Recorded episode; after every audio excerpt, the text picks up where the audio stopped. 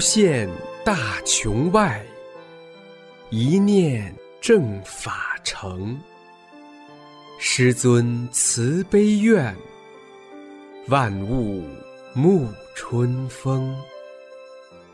请听明慧专题《一师恩》。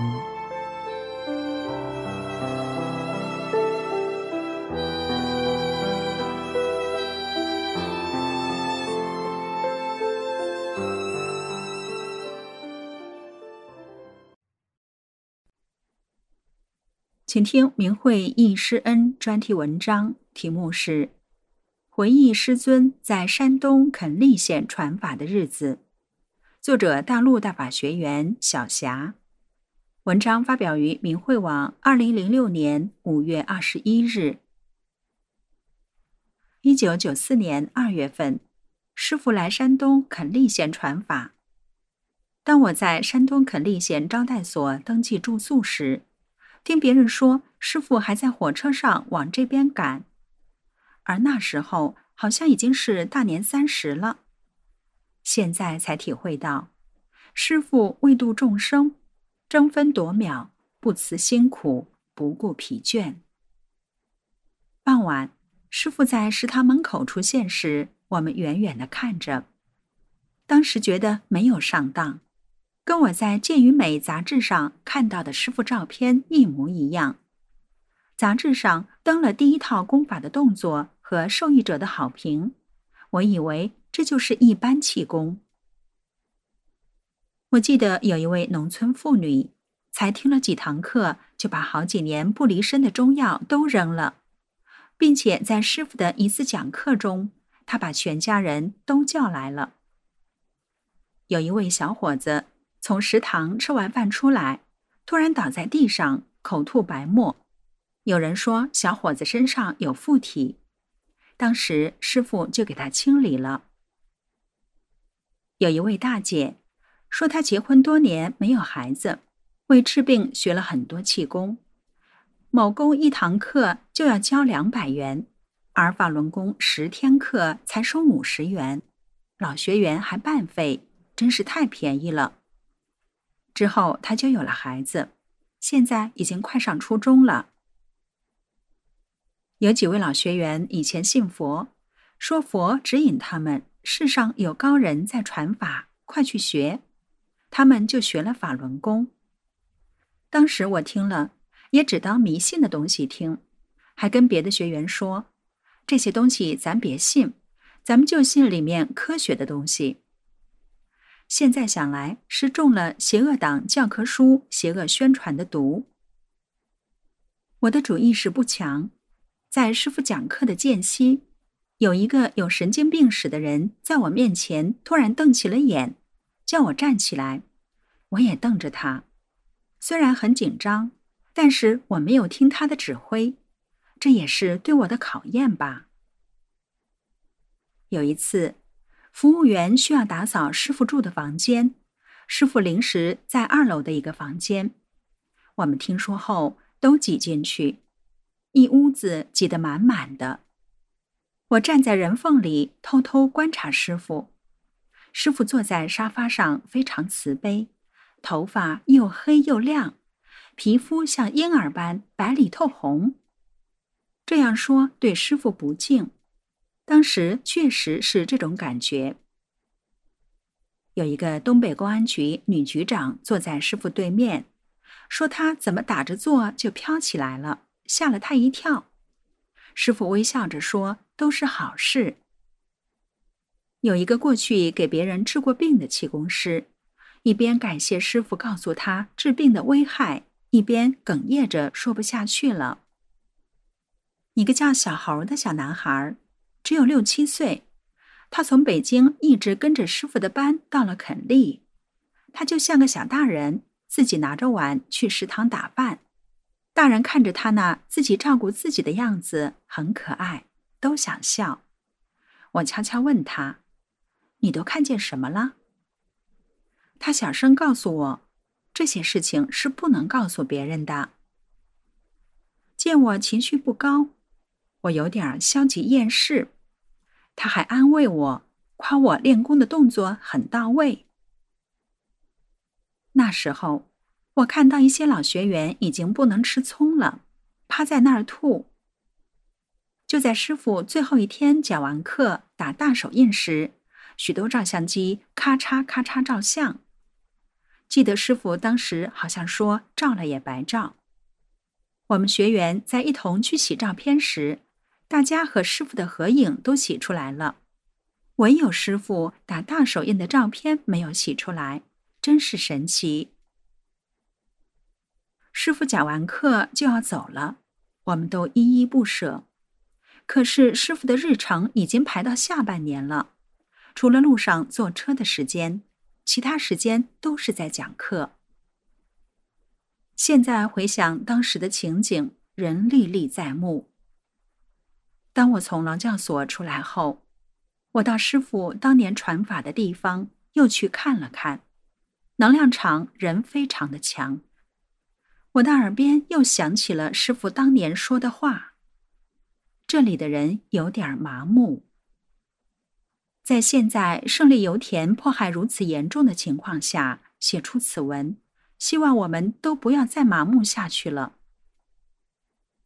师傅在十天的讲课中，还忙中抽空，在动力机械厂、孤岛等地免费讲了几堂课。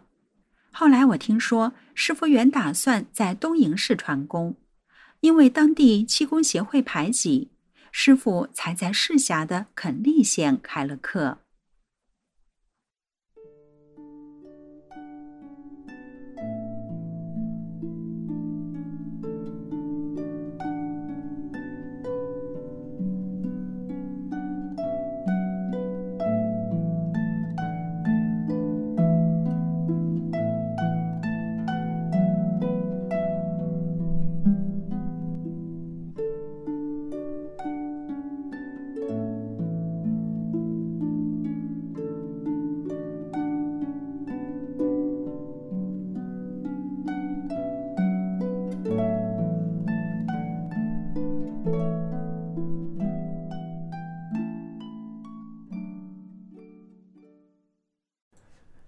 请听明慧义师恩专题文章，题目是《回忆师傅在安徽合肥讲法传功点滴》一，作者合肥大法弟子，文章发表于明慧网，二零零六年四月九号。师傅一九九三年十一月二十一日至二十九日，一九九四年四月十五日至二十二日两次来合肥讲法传功。我有幸两次都参加了师傅来合肥讲法传功班，亲身感受到了师尊亲切和蔼的笑容和慈悲伟大的风范。一九九三年十一月，师傅第一次要来合肥讲法传功前，我收到了安徽省气功协会的通知，通知介绍了李洪志师傅及法轮功和师傅来肥办班的消息。过了几天，我又收到了同样的一份通知。当时我还不知道自然和必然的法理，但我从心里感觉到，这可能不是一般的气功班，可能是一位很高的大师来合肥传法传功。这件事与我有某种联系和缘分吧，所以我很坚决的，早早的就把参加师傅来合肥讲法传功班的名报了。果然，在这个传法班上，我得到了我渴望已久的高德大法，从此。我坚定不移地走入了大法修炼。师傅第一次来合肥开始传法前，在安徽省农业大学的礼堂举办了一场报告会。当时的安徽省副省长也坐在讲台上听师傅讲法，省里的好些高级干部也都参加了这次报告会。师傅在合肥讲法传功期间，为了弘传大法，还给当时的安徽省委书记等人治过病。他脖子上长了一个大包，师傅把他的这个病看好了。后来，另一气功师来合肥，他又去找那个气功师看，这一看，本来已经好了的病又变坏了。万古机缘，他们得到了大法，得到师傅亲自给调理身体，可是悟性太低，把气功作为看病的手段，结果失去了这么好的大法修炼机会。师傅在精进要旨。悟中说：“人世浑浑，诸目相混，如来下世必悄悄然。传法时必有邪门干扰，道魔同传，同在一世，真真假假，重在物。但是，许多参加安徽合肥讲法班的大法弟子，从此坚定地走在正实法、救度众生的神路上。师傅第一次来合肥讲法传功，是在省教育学院大礼堂。当时师傅穿了一件皮夹克，一双旧皮鞋，很朴实，和蔼可亲。一次，师傅叫学员把手伸出来，师傅给学员下法轮，叫大家体会。当时就有人看到手中有法轮，有的人感觉手心发热，有的人感觉手心发冷，冷就是身体有病。休息时，师傅就在大礼堂走道上跟学员交谈。我当时忙于去请师傅的大小法相、法轮章、练功音乐带，除交了一个提问题的条子给师傅，没与师傅讲上话。师傅很平易近人，看守礼堂的工作人员。当时拿了好些法轮功的书、小册子，当时只要两元钱一本。休息时，在讲台的东侧请师傅给签字，师傅不厌其烦地一本一本地把签好的书交给看守礼堂的工作人员。师傅第二次来合肥讲法传功，是在省委党校大礼堂，我介绍了很多亲朋好友来参加师傅的讲法班，但因当时我对法理认识甚少。提高不快，执着心一大堆。师傅解答问题时，我还提到打太极拳的事。师傅说：“还打太极拳？你要打太极拳，你就打太极拳。我也不是非要你一定学法轮功。”师傅这一说，我猛然悟到了，有什么能比得上大法修炼呀？从此，我对打太极拳的执着心一下全放下了。回家将太极拳所有资料清理出去，自己摄像的几盘全国比赛套路的太极拳、剑、刀及其他资料全部销毁，彻底放下这颗心，连跳舞的心也彻底去掉了。师傅第二次来合肥讲法传功时，参加班的人很多。传授班结束时，一组一组的请师傅照相，一会儿将师傅请到这里，一会儿将师傅请到那里。还有单独跟师傅照相的，师傅不管被请到哪里，总是微笑着。师傅还去了西山公园，亲自看了练功点。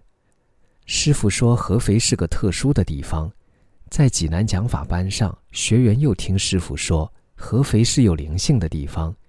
弟子听了很高兴。这么多年来，我们见不到师傅，但我们知道，师傅时时刻刻都在我们身边。保护着我们，关心着我们，鼓励着我们。听在国外见到师傅的合肥大法弟子说，师傅还问了合肥的情况，向合肥弟子问好。师尊在这么忙、这么累的情况下，还惦记着我们合肥大法弟子。想到这，我们真是感慨万千，无法用语言表达我们对师尊的感激。师傅，我们合肥全体大法弟子。一定不辜负您的希望，做好师傅要求的三件事，更加配合好，达到整体提高、整体升华，不负师傅所望。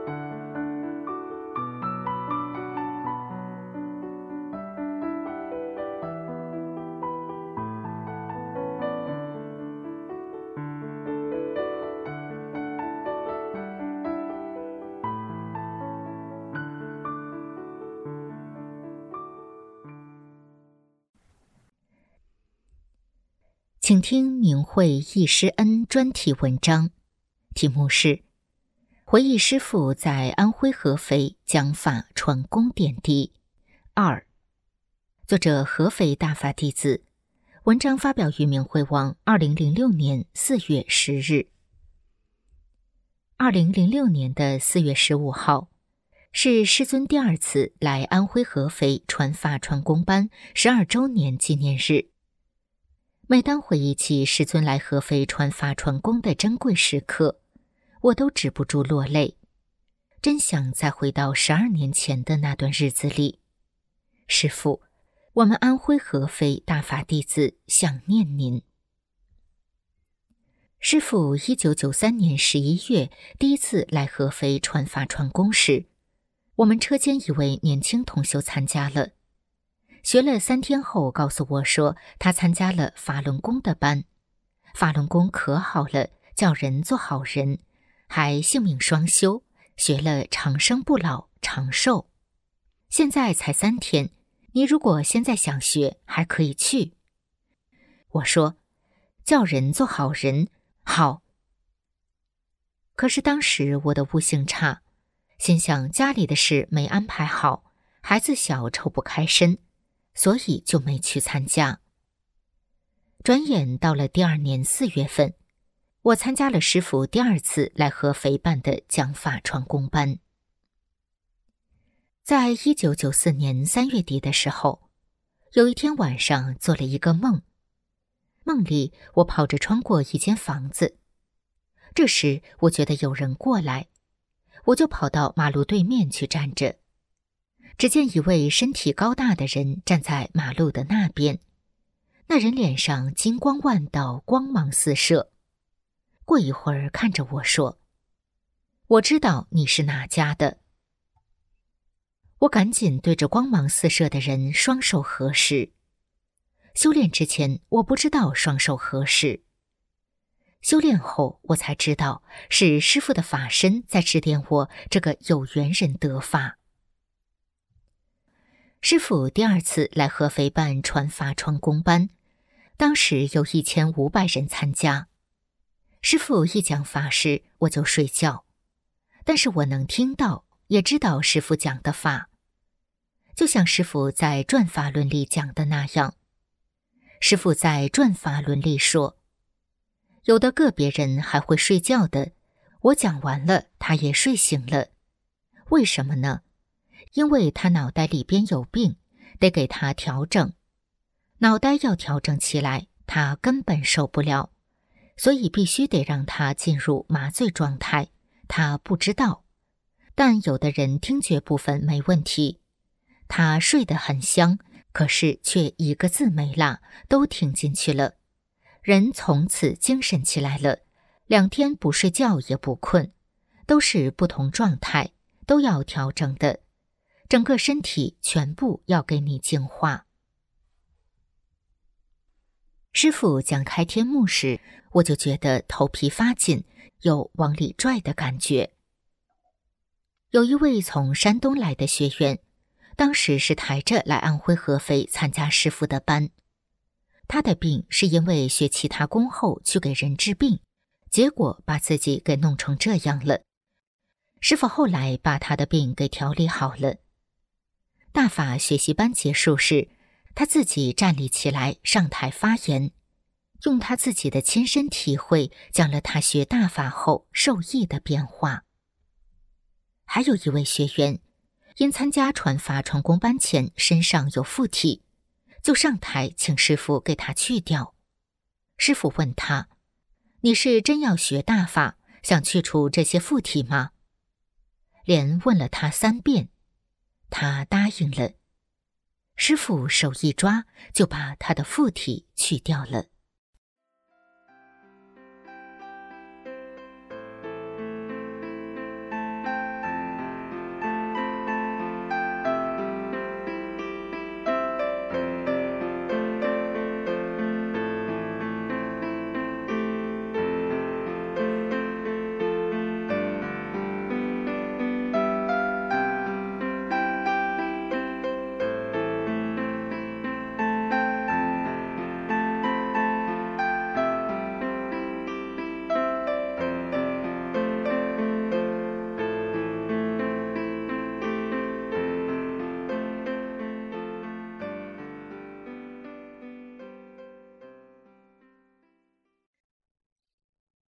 请听易师恩专题文章，题目是《易师尊广州传法及北京东方健康博览会上的神奇事》。文章发表于明慧网，二零零六年六月十九日。一回忆师傅在广州的第五期讲法班。我是九四年十二月得法的老学员，参加了九四年十二月二十一日至二十八日。师傅在广州的第五期学习班，这是国内最后一期办班。办完这一期，师傅就去香港了，结束了国内讲法，开始去国外传功讲法。办班地点在原广州体育馆，一共有五千来人，其中三千五百人是从外地赶来的老学员，有很多人想听，但名额已满。体育馆外面还有几百人，就是不走。最后在体育馆内开辟了从电视上听师傅讲法的场所，听讲有四百人左右。我很幸运，我知道的比较晚，没有票了。可就在第二天要讲法了的头一天晚上，负责登记票的学员告诉我有一张退票，于是我拿到了这张票子，一看是没有座位的票。我就准备了一个垫子，到了体育馆门口，工作人员给我换了一张票，离师傅很近。师傅高大慈祥，教工时还亲自给学员纠正动作。八天班很快过去了，在最后一天的最后时刻，学员们向师傅献花、献锦旗，还有人拿着比人高很多的一个大大的佛字。当时我没想那么多，现在回想起来，真是太珍贵了。后来还听说这样一件事：有一个新疆来的年轻人，家里经济困难，他母亲给了他一大口袋的青稞饼，带了一点钱就上了火车。到了广州后，报名时从内衣口袋拿出钱来，工作人员没有要他的钱。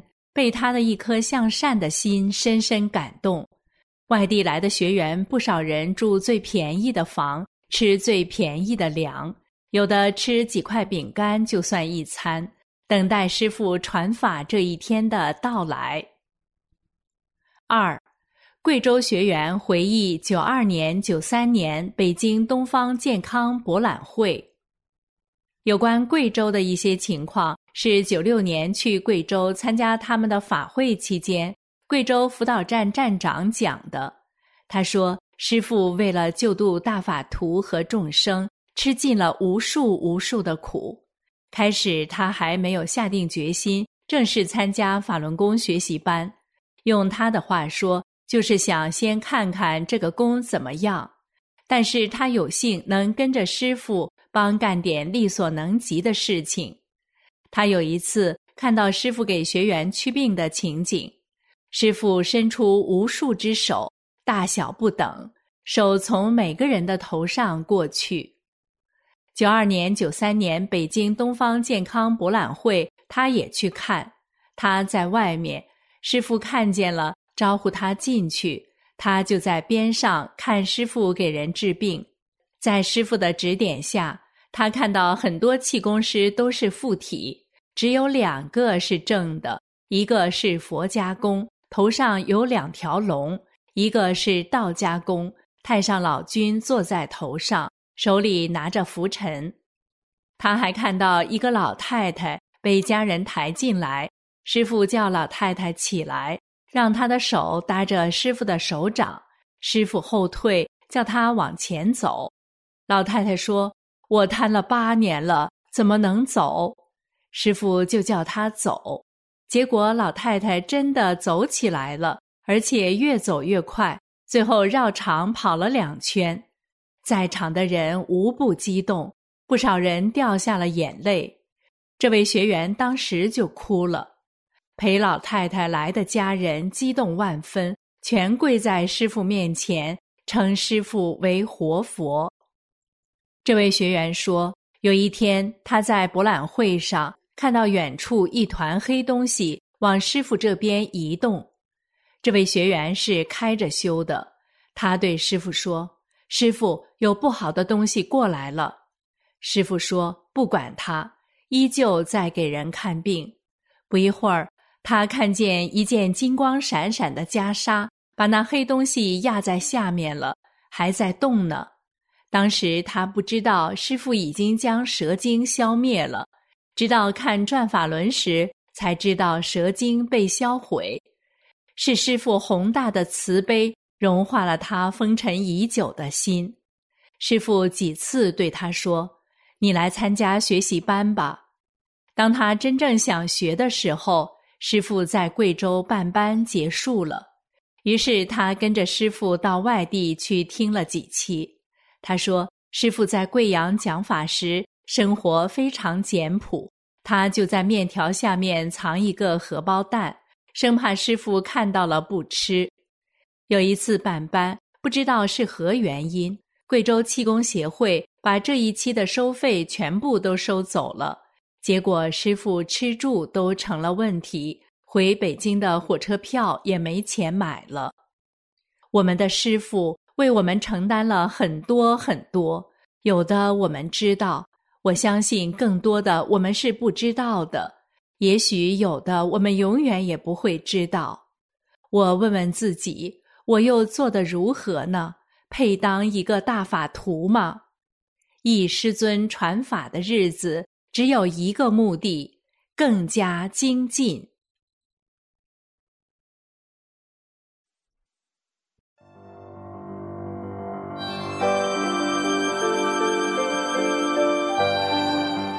这一期的易师恩就到这里，谢谢收听。